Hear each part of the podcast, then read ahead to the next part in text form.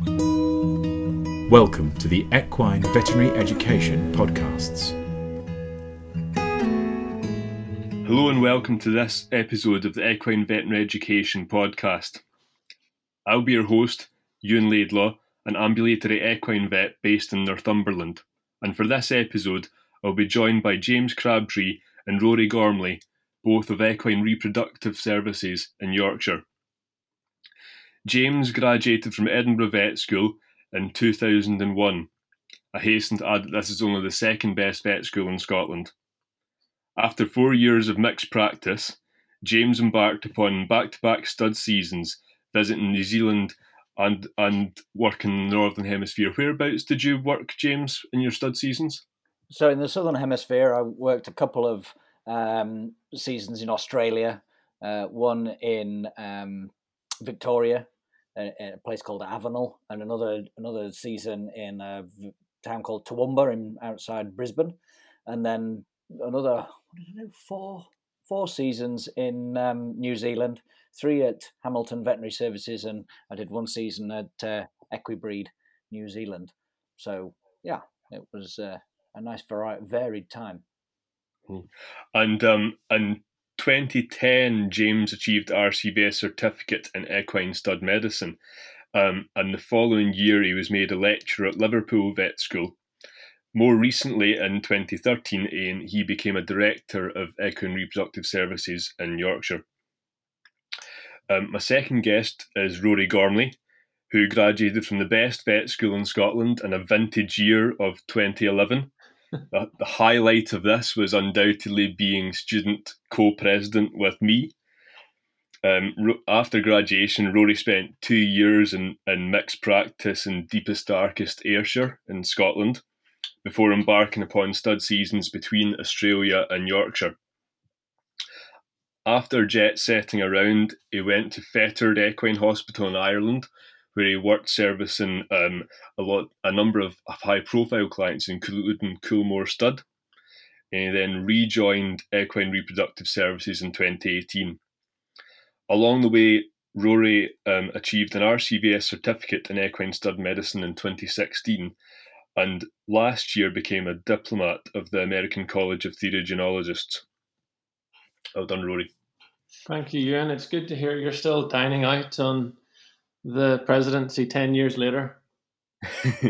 well, I think it might have been my highlight. this conversation um, sparked an obvious joke about a Scotsman, an Englishman, and an Irishman.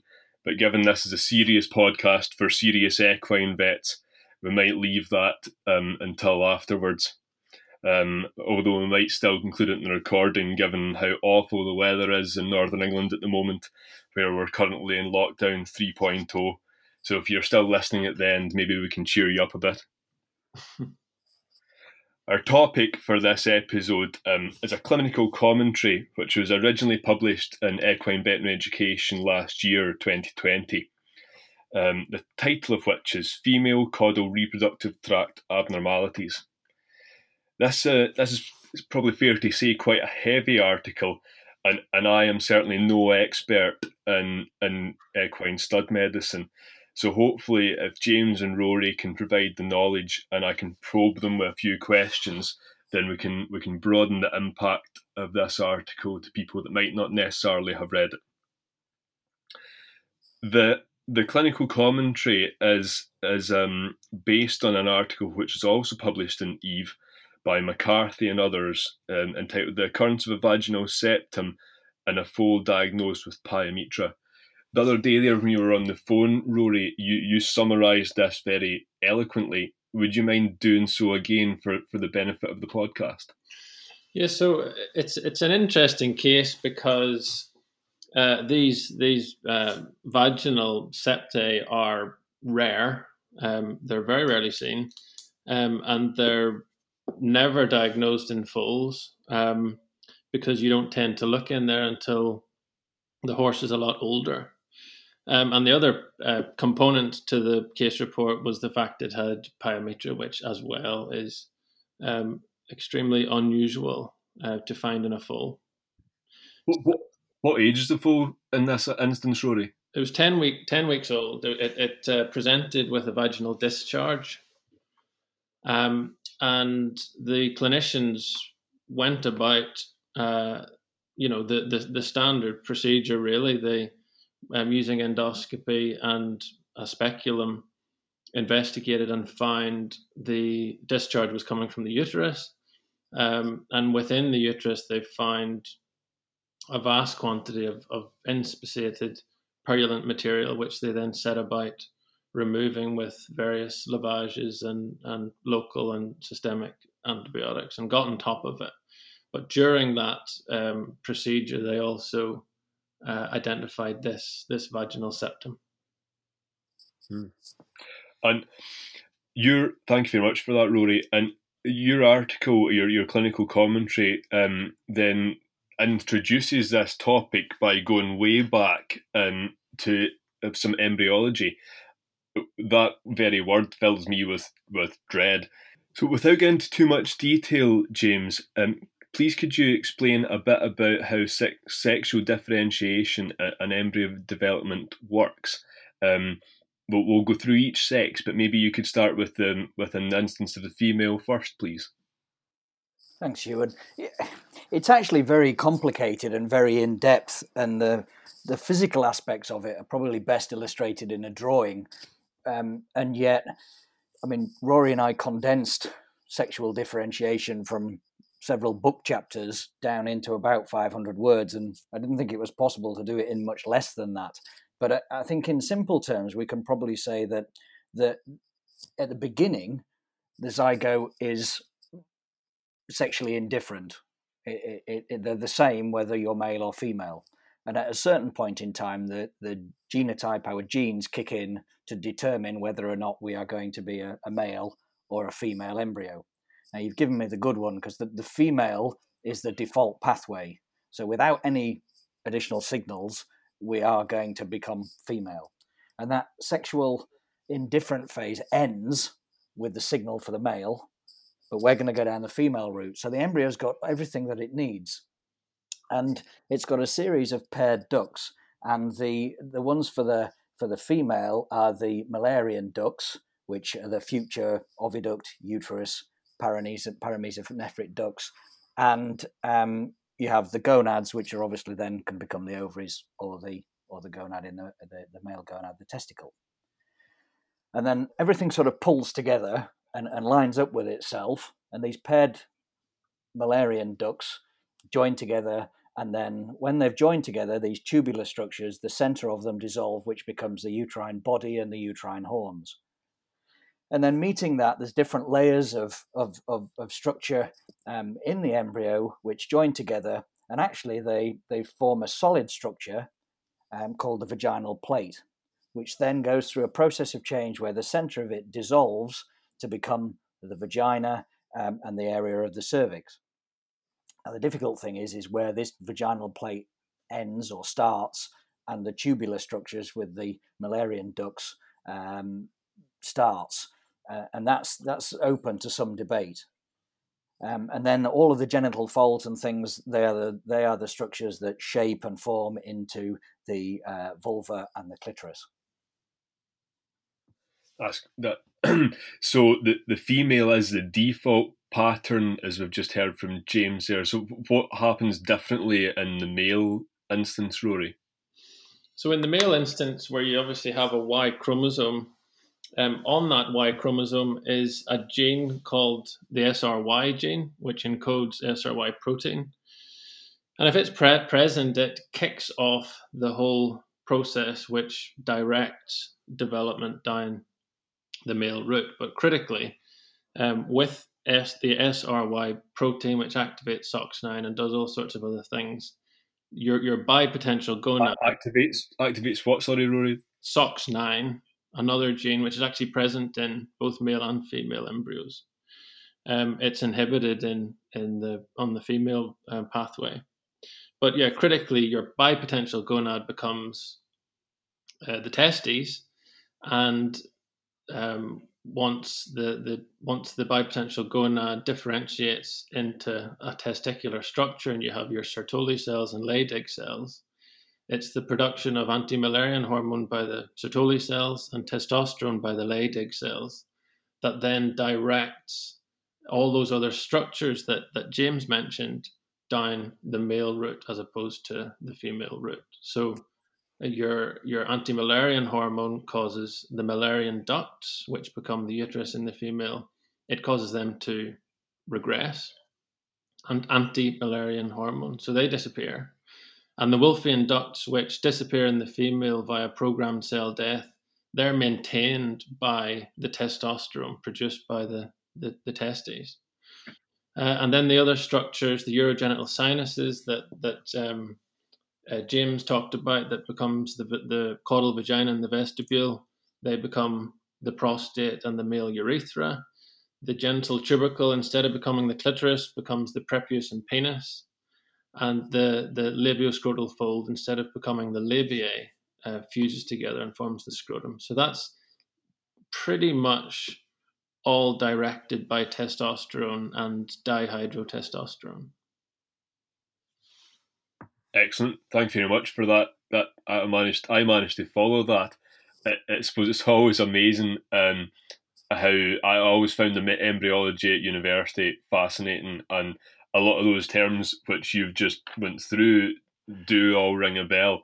And I'm sure most of us in ambulatory practice, at least, don't carry that information around in our head together, but it sounds familiar and, and that all that all makes sense. So in summary, um, the the zygote uh, uh, is bipotential. Is that right?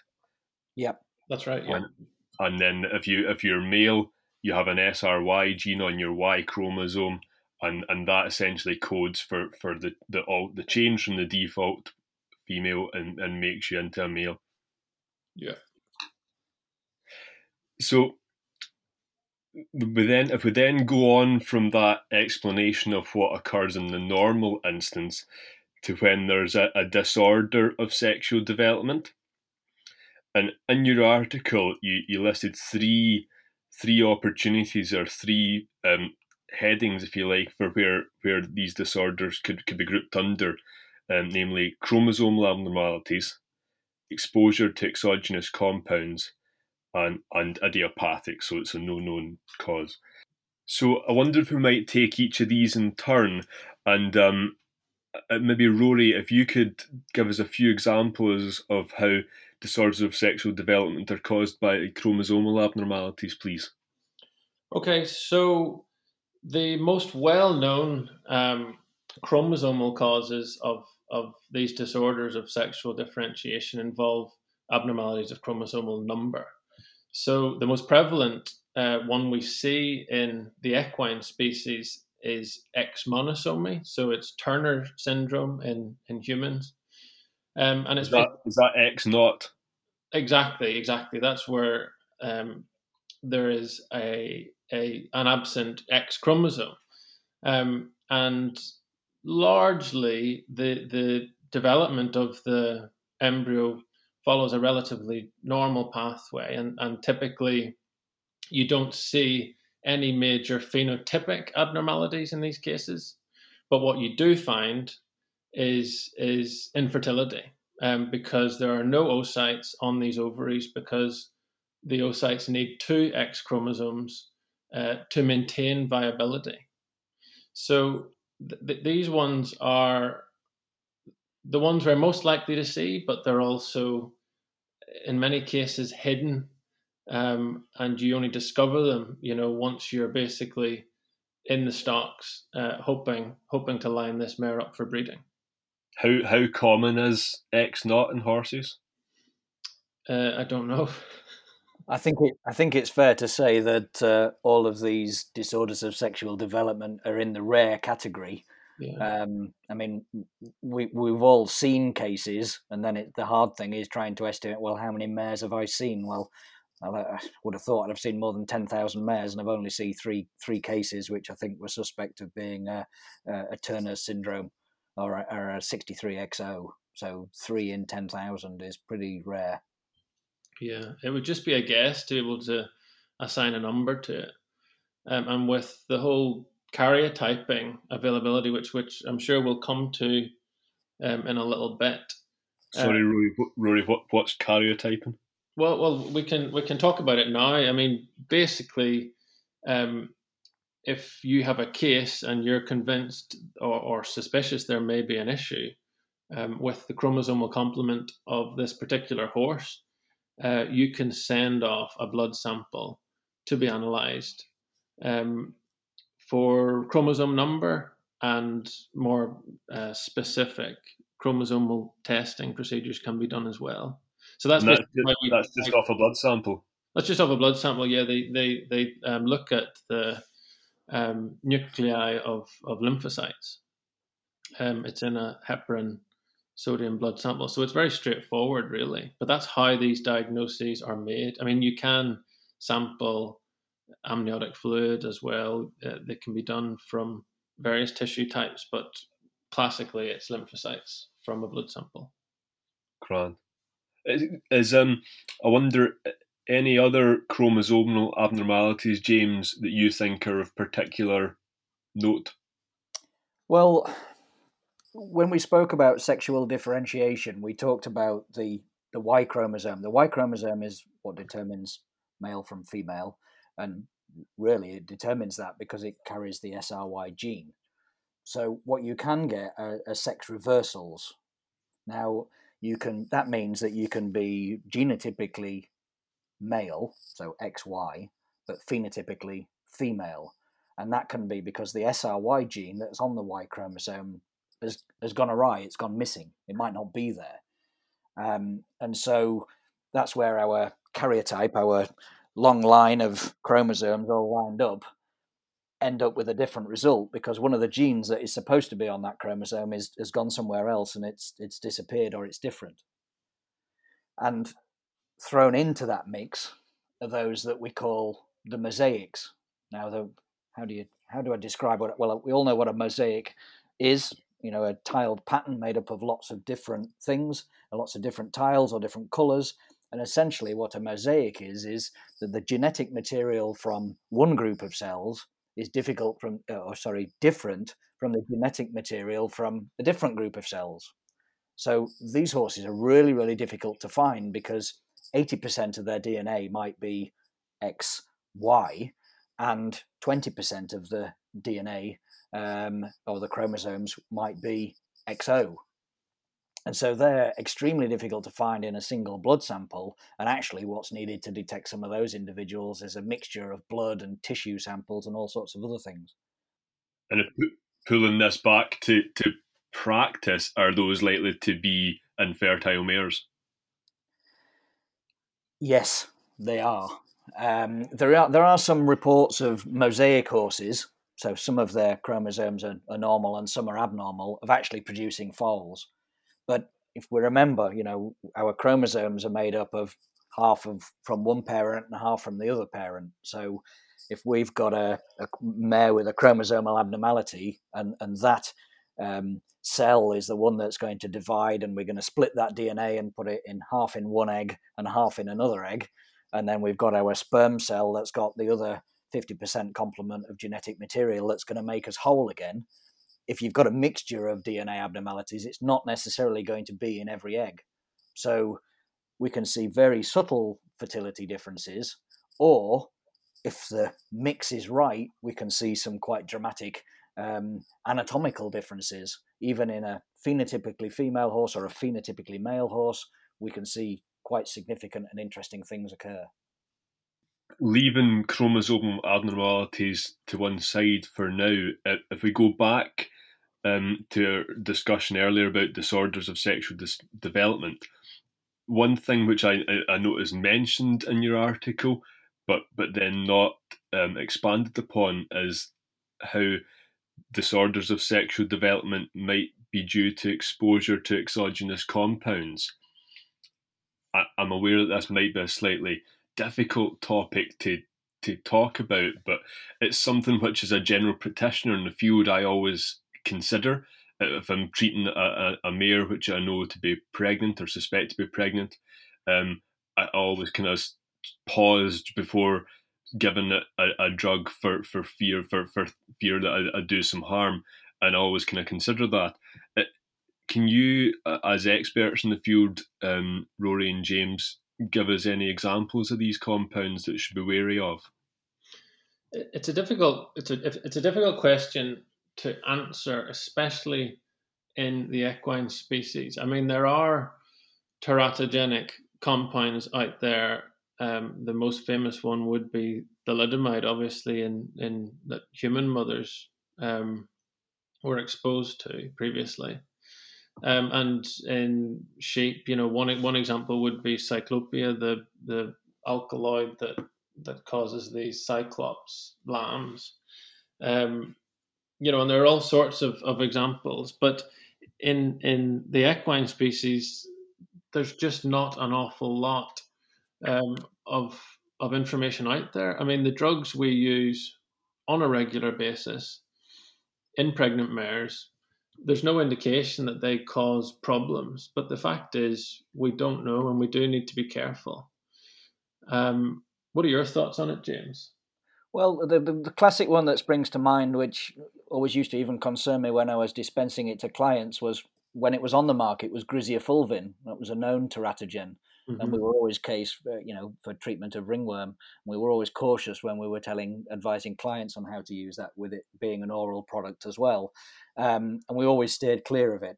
Um, but I totally agree with you about the vast majority of products that we use uh, during pregnancy have no indication or license for during pregnancy, and that's a that's a function of how our drugs are, are licensed, and it's it's something as practitioners.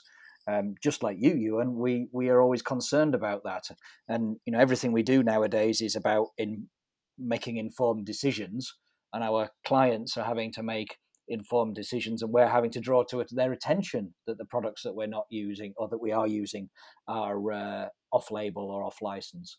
But most of the routine drugs that we think about um, are not known teratogens or, um, or, or, known for um, causing disorders of sexu- sexual development.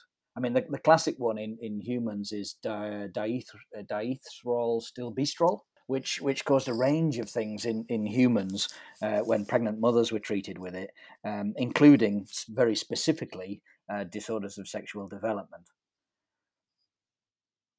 Yeah, and it, it's actually a it's a big tangent, really, um, which we maybe shouldn't venture too far down. But while the drugs we use routinely aren't, we don't believe them to be teratogenic. Um, you know, we need to think about whether they are safe in pregnancy and and just be be confident that we have a clinical justification, for example, to sedate a, a late pregnant mare when you're thinking you bring into the, the you just mentioned sedation there, Rory.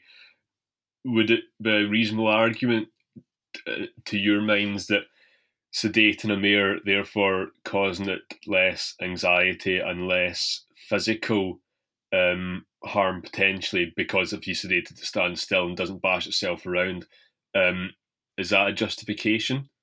Uh, is is physical trauma likely to cause abortion more so than than than detomidine and butorphanol? Do you, do you mean in an, in a in an injury? Type? Yeah, or or in any sort of instance where you might seek to sedate a, a mare, um, if if it's rather than creating distress for the animal, you sedate it. Um, is that a justification? I know what you're saying here. Whether minimizing stress to that mare is going to reduce the likelihood of her aborting. I, I don't know that the evidence is great that um, you know acute short term episodes of stress in a prey species like a horse would lead to convincingly to abortion, but certainly there are loads of situations where it's safer for the animal and safer for yourself um, to give a sensible dose of sedation as long as the owner is aware of the potential and unlikely negative effects on on the foal. So is that you're saying it mainly comes back to communication with the owner? Largely comes down to communication with the owner. Absolutely, it often does. Do you agree with that, James? I do, and it's. I often find it very much easier when we've we've got some grey hair and experience to handle those situations as well. And for fear of falling down the rabbit hole and getting lost on a subject, there is so little information out there, and therefore there is a lot of divided opinion. But just going back to your, your question about sedation, that there have been some experimental studies on the effects of sedation in late pregnant mares, and there's been no demonstration that there's any long-term negative effects or the potential to cause, um, you know, pregnancy failure. And so I think it is prudent if a mare requires sedation for the clinical management of her um, to, to, give um, cautious doses. I mean, what is cautious? I mean, as like if you're within the data sheet recommendations, then I think you're you're pretty cautious. If I was having to um, give greatly in excess of the data sheet recommendations, then I might have to rethink what was happening. Interestingly, non-steroidals have been demonstrated uh, to have effects on mares, um, but none have managed to block parturition or foaling, which I think is important. So, what little information out there is useful. But if we drag it back to disorders of sexual development, I think one of the key places, which we don't always think about, is it safe, is is that really early phase between conception uh, and maybe 100 days when all of the organs of the fetus are developing. And, and that's a phase where we just really don't know what effect we have with treatments that we give. And, and that is just an honest, hand on heart answer. We, we just really don't know. We can extrapolate from other species, but all of the drugs that are in routine use are not known to cause any significant issues, fortunately. Yeah, it's a good point. It's a good point because there are some very narrow windows where critical processes are taking place during organ development in those early days. Like, like the example in sheep with the cyclopia, uh, exposure to that alkaloid uh, between day 13 and 14 causes these cyclops, um, the development of these cyclops lambs. But if Sorry, you... Rory, I know I should probably know this, but what what is that? Why would you want to give your sheep that no, it, it's it's a it's a it's a weed basically. Right. Um, if they're exposed but day 13, 14, you have this extreme teratogenic effect. If you expose the sheep on day 15, you don't see any problems. So, you know, surely, presumably, um, those sorts of effects apply in the equine species too, and we just don't know. What's the what's the plant? Uh, the that that causes it's it's a it's this is in California. Um, it's it's actually a Veratrum californicum, um, but it produces cyclopamine, which is a an alkaloid, a steroidal alkaloid. But that's only recognised in sheep. It's not recognised in horses. No, it's just an example, and we just don't have the the knowledge or the the information. But fair enough. We've got to assume they're they're vulnerable at, at especially during those early developmental phases. Thanks very much, both of you, for tackling what I thought might be a really difficult subject. But I think um, I think we can all take something from that. Going going back to to the the categories of things that can cause disorders of sexual development. Their third one was idiopathic anything that any particular examples, James, in this category that you, you think are prudent to draw attention to? Well, yeah, we know of some of these key examples, obviously, as we've said previously. Um, we just don't have the depth of knowledge to explain all cases. I mean, we, we talked then about cyclopic lambs. Uh, we had a it's quite a disturbing case, but a, a live foal born, which was a, was like cyclopic as well you know, I just had one conjoined eye, uh, which was which was relatively shocking. But we, you know, we reviewed that mare's history and we couldn't see any reason why that had occurred. But but science is moving forward all the time. I mean, we in those categories we talked about, you know, time at which you can detect them as well. You can detect some of them like hydrops that occur prior to being born, some that are present and you detect them at birth, like a cleft palate and then others that are only detected later in life, such as the sort of vaginal septae that we were talking about in the paper. But you know, we're just learning about some hydrops cases that there are actually genetic abnormalities which which might be affecting not only the fetus but the placenta. and hydrops cases, we know that you know you, they can be associated with abnormalities of the fetal head because of the swallowing reflex um, and the circulation of allantoic fluids. So, you know, science is moving forward and giving us some explanation for some of these things that we previously were unexplained. So, unless you're going to do the investigation, most of them are going to be idiopathic. If you can do some karyotypic evaluation, looking at chromosomes, we might find some reasons for them. But when it comes to the exogenous compounds, really, most of that is is either proven examples from other species or, or guesswork. Drawn us back to, to the article. The article is female caudal reproductive tract, tract abnormalities. Um, I wonder if we might, moving um, from a, a cranial to a caudal direction, go through some examples of these in different parts of the tract. So, Rory, um, we start in the uterus. Um, any particular um, examples you'd like to make note of here? Well, I mean, we've we've we've dealt with the the ovaries to an extent. Um, so yes, I mean, if working back from the ovaries to the oviduct and uterine horns, you can have uh, a syndrome called segmental aplasia of the paramesonephric ducts.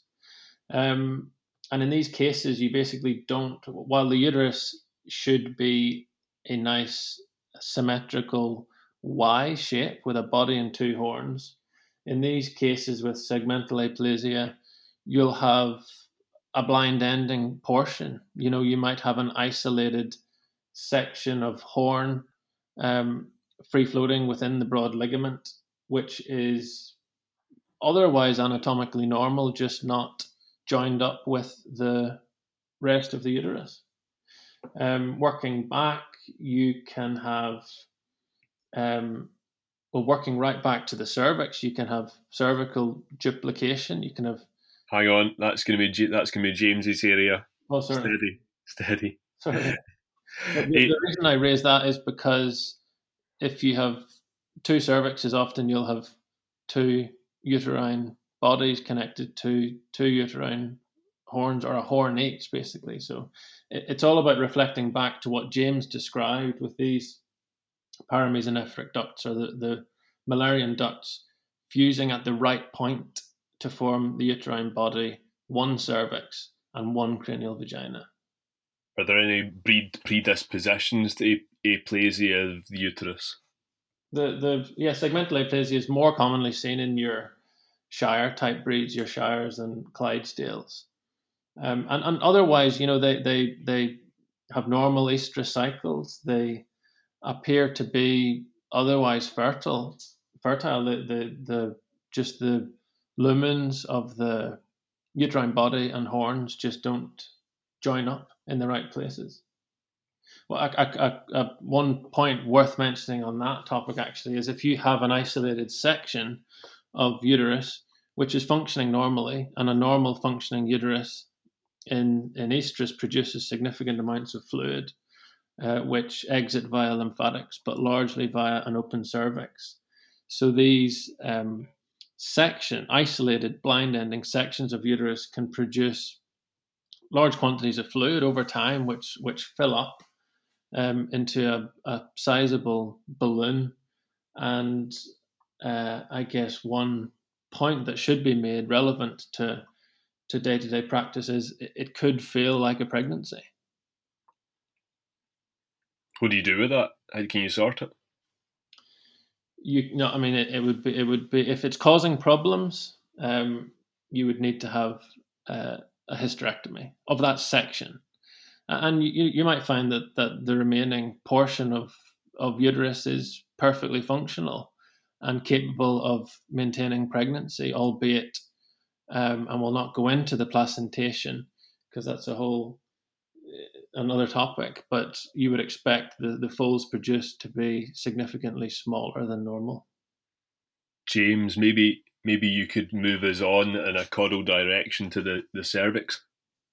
Yeah, it, as Rory said, it, it, it, they're sort of so closely linked because of their origins. We've got these two tubes joining, joining together, so the abnormalities that happen to the uterus sort of tie the cervix in as well. You know, to to the cases that have actually two physical cervices, which may go into two separate horns or may go into a you know a single uterine lumen, and and as when we're getting back to the cervix, that's where it starts to get a bit grey because we don't know where this um, urogenital sinus and this the vaginal plate and its dissolution into this tubular vagina ends and the paramesonephric ducts start.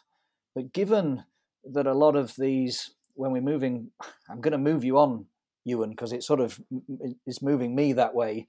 If we then move into the vagina, we know that a lot of these septi that occur, especially in horses, different different maybe for other species, but in the horses, they're they're midline and they're vertical, running like a curtain. So it sort of implies that that is the wall where those two paramesonephric ducts joined, which just never properly dissolved, and you're left with this vestigial remnant, if you like, uh, this embryological remnant that is is providing no use, but maybe causing a problem. And you know we we do see those clinically in mares sometimes inconsequentially uh, really easy to miss as well unless you you know you physically put your hand in a vagina. You pass a speculum a tubular speculum you might just glide straight past it. Um, and so some of these are never noticed and and i guess if a mare did if she was conceived by ai um, then these may just tear at foaling and you might be none the wiser. And they are you know they're in contrast to these things are definitely in contrast to sort of these adhesions that you can see at funny angles when when mares have had a foaling trauma. These are these are right in the middle generally fine strands which are physically and normally healthy as opposed to sort of bands or curtains of irregular looking um, fibrous tissue as a result of vaginal adhesions you beat me to it i was going to ask about that because your article talks about um, vaginal septi being a almost exclusively encountered in, in, maiden females and, and them being quite easily confused with um, postpartum trauma. Yes, because they can be very fine. You know, they're, they're, almost uh, not sometimes just only the diameter of a pencil. Okay, when you've you you know you've looked at lots of mares, then we do have experience. I did have experience of a racing filly that uh, had a very poor uh, conformation behind, and um, it had a, a, long sheet. It must have been about 10 centimeters long, a thin, relatively thin sheet dividing the vagina in 50%. Uh, you know, it was right in the middle. Um, and then at the end of that was an opening where the cervix was, where there was a single cervix, normal uterus, and normal ovaries. Now, if that mare was presented for natural breeding, I think the stallion would have struggled. You know, the coitus wouldn't have been a smooth process. But in, in some of these, you know, the, the presenting to a vet for breeding and they're detected on the first vaginal examination. Moving on again, um, can we talk a wee bit about hymen, Rory?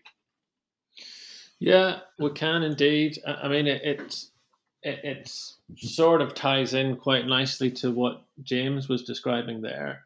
I mean, we commonly um, perform reproductive evaluations of three-year-old fillies. Um, sometimes two year olds for sales purposes. Um, and you know maiden fillies in training that that are being put in foal while racing and, and it's so common that we will encounter these uh, hymenal um, hymenal tissue really in in all sorts of um, shapes and sizes james would you agree i mean it, it's often it's it's very minor. There's maybe just a little strand from dors from uh, dorsal to ventral vagina, um, which breaks down very easily by hand and causes very little discomfort. And then occasionally you'll put your hand in or your speculum, and you'll see uh, a hymen is is almost fully intact, just with a, a small hole, and takes some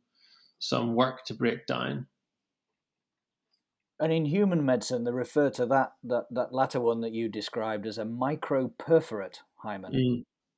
and they are they can be problematic because I suppose it leads us on to what is the actual function of the hymen. I mean, embryologically, it's it's an area where you know of structures of different embryological origin are joining together, and it, it is a place that vestibular vaginal fold where the hymen sits which is one of those such areas. And lots of different orientations of the hymenal tissue from from from what Rory described to the uh, imperforate hymen, which is um, or persistent hymen, which we sometimes refer to it as, which can actually be really, really quite thick and fleshy, you know, a good few millimeters thick. And in those cases, they it, it's almost like a blind ending. It's like as we talked about earlier, it's a blind ending structure, so the vestibule doesn't go anywhere, and it's only through further examination, um, transrectal ultrasound, and an evaluation of what's behind that area that can lead you to conclude that it's actually a persistent hymen structure. And and they don't break down so easy, but they are also in the rare category.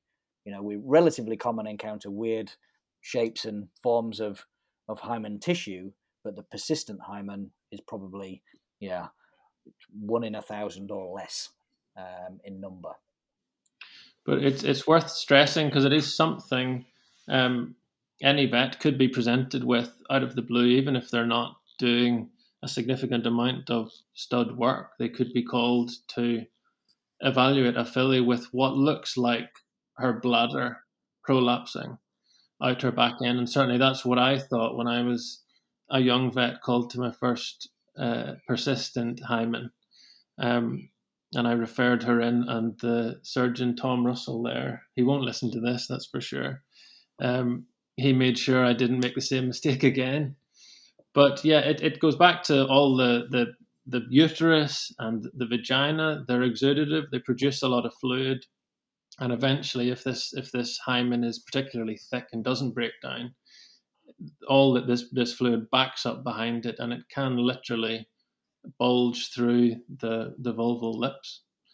What, the, sorry to interrupt you rory what's what is the point of the hymen? It, it's that's the million dollar question. I mean throughout my training and and most of the reading i've done you're led to believe it's it's a very deliberate evolutionary structure to provide some sort of protection to the, to the structures cranial to that. The the um, infantile cervix, which you know doesn't have the competency to open and close and provide a barrier um, to ascending infection into the uterus. So that that's what I believed until more recent years, where I've just discovered that virtually every filly, even very young fillies, you know, if you postmortem a, a, a foal, for example, the likelihood is the hymen's already broken. Um, so I, I, I personally believe persistent hymen, as James has said, is is rare, and it's when it's very thickened, and the actual hymen itself in normal situations breaks pretty pretty early, probably um, due to growth. Is it fair to say then that so uh, in the instance of a say a two year old um, thoroughbred filly that presented for for pre sale breeding soundness, uh, your article says that in the majority of those cases the the hymen will already be ruptured. Yeah, um, but it could, it could just be a microperforate, as James said. It could just be a tiny hole which is permitting um, the, the vaginal and uterine fluids to escape, so it's not causing a problem.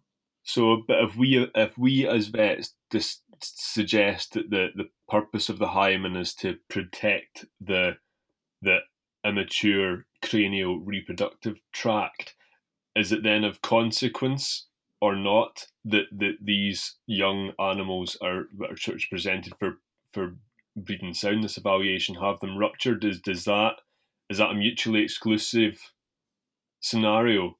I I would expect them all to be ruptured and that to be entirely normal.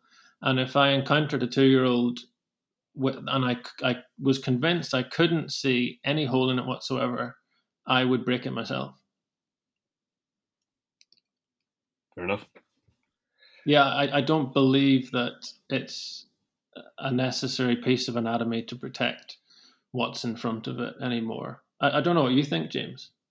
Well, I suppose it's an interesting concept to to think, you know, but we've influenced horse breeding, haven't we? And we've influenced lots of breeding of other domesticated species. I suppose we'd have to look at the incidence of hymen retention in something like the Przewalski's horse to, to know whether or not, you know, um, evolution desired them to keep that. But we've also had a divergence. I mean, if you pick the thoroughbred, the, the, the perineal conformation has changed over the years with breeding, and perhaps that those changes and those physical um, attributes that we're now conveying on those breeds uh, are potentially resulting in them having, uh, uh, you know, a prematurely broken hymen. Um, it's difficult to know. I mean, mm. we certainly the breed. It's the breeding and potentially the inbreeding, not necessarily intentionally, but just because of the reduced gene pools of some of these breeds, such as the Clydesdale and the Shire, um, that's that's leading to some of these abnormalities being found more frequently in said breeds. Yeah, Let's go back to think about um, the McCarthy article. Um, I wondered if we might discuss any predisposing factors to uterine infection and, and pyometra in, in this case. Yeah, so what we've just discussed leads us on quite nicely to pyometra. Now, this was a, a, an unusual case because uh, the the horse was so young but if we consider the pathogenesis um, with pyometra in horses as opposed to in cows and, and bitches, where it's always associated with a CL and and progesterone dominance and the changes in uterine environment associated with that, which which make them more vulnerable to infection. So in horses, what we typically see, not all instances, but what we typically see um, when we see cases of pyometra is some sort of outflow obstruction, usually involving the cervix. So in the McCarthy case, they proposed that this vaginal septum uh, was potentially obstructing the cervix to an extent um, which which permitted this um, infection to really um, propagate. And placentitis was in, was involved in that case as well, James. Is that correct? Yeah, that's that's correct. We, we we're sort of talking about this case in reverse, which is quite nice because we're talking about this the lack of the hymen, the potential for this septum. I mean, the McCarthy paper did did, discuss one point. It compared to a, a paper as sept, septae in rats, where they had uterine infections, but septae in rats were actually um, rather than being longitudinal septae, they were transverse septae, a little bit like hymen t- persistent hymen tissue, just with little little holes in it. So they they could definitely act as outflow obstructions from the womb. But this isn't. This was so young that it wasn't an outflow issue. This infection got in there somehow, and. not only did the mare reportedly in the in, in the case that they presented have a suspect placentitis, um, as a res- and diagnosed by an increased CTUP and separation of the placenta at the cervical pole. So classical findings for a placentitis. So, sorry, James, just explain that a wee bit more. Okay, so most of the placentitis cases in mares are, are an ascending infection via the cervix. So in, infection gets breaks down the goes through the vulval barrier, gets past the vestibular vaginal fold, and manages to get into the cervix. And when it gets into the cervix, it can infect the placenta around the cervical pole.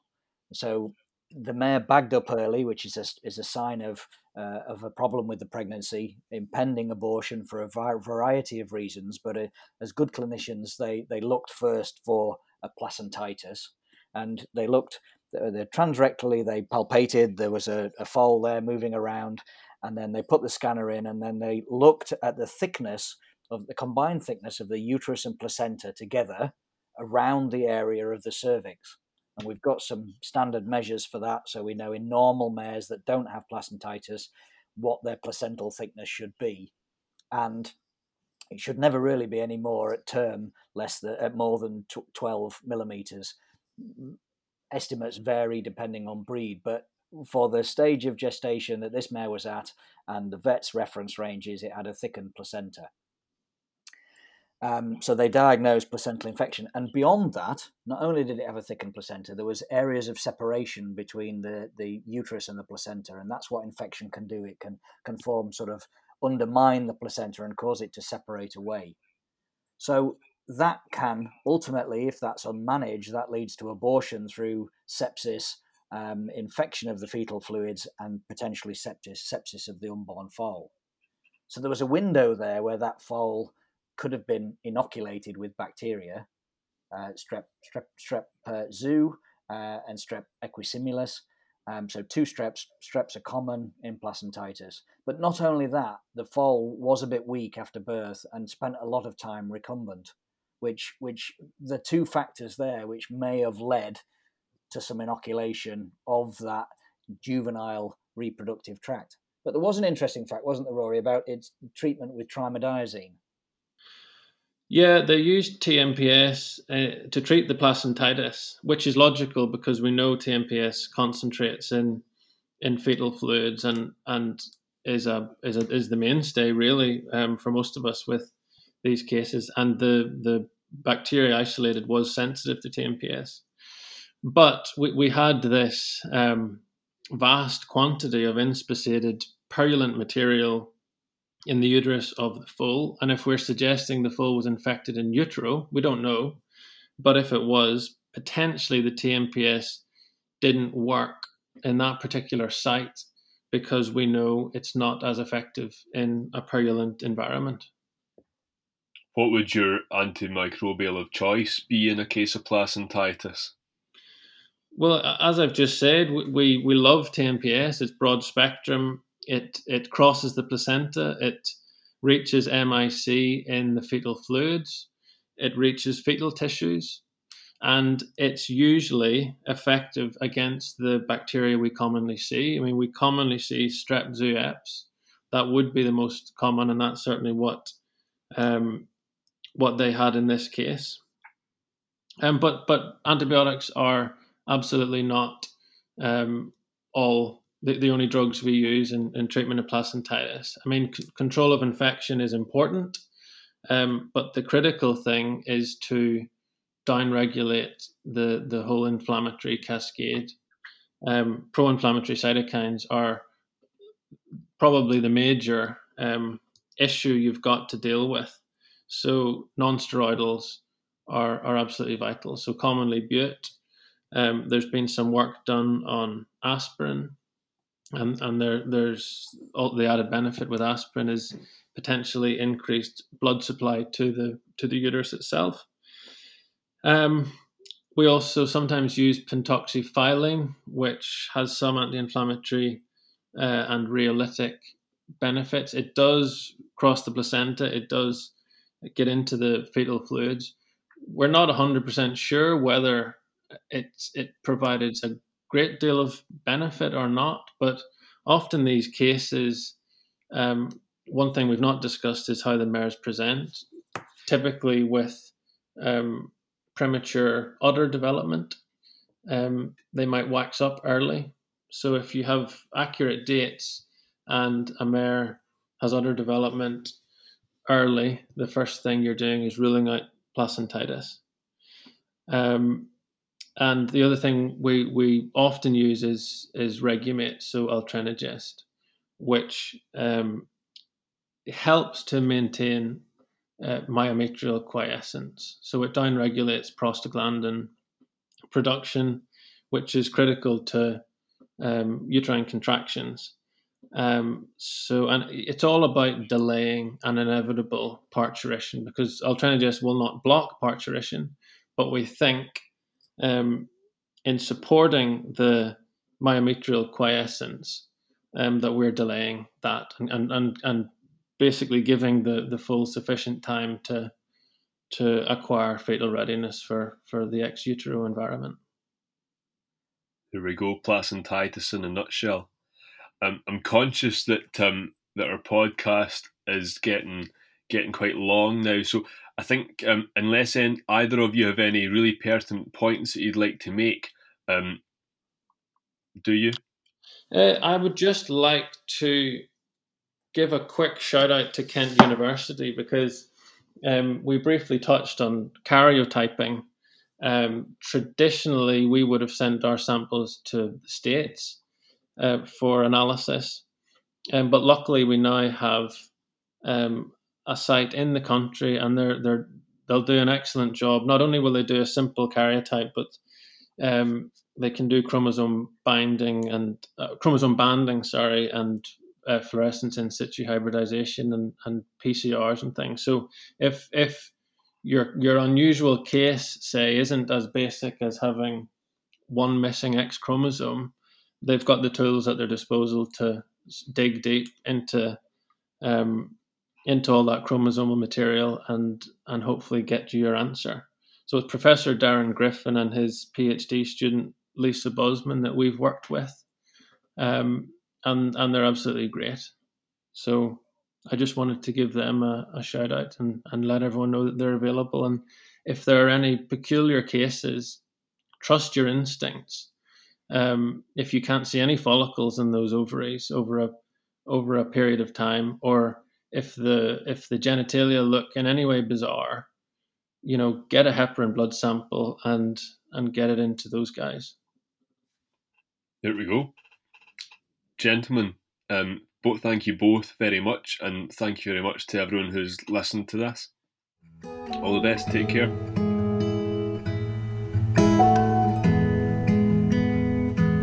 For listening to this Equine Veterinary Education podcast. More on the subjects discussed in this podcast can be found online at wileyonlinelibrary.com forward slash journal forward slash eve.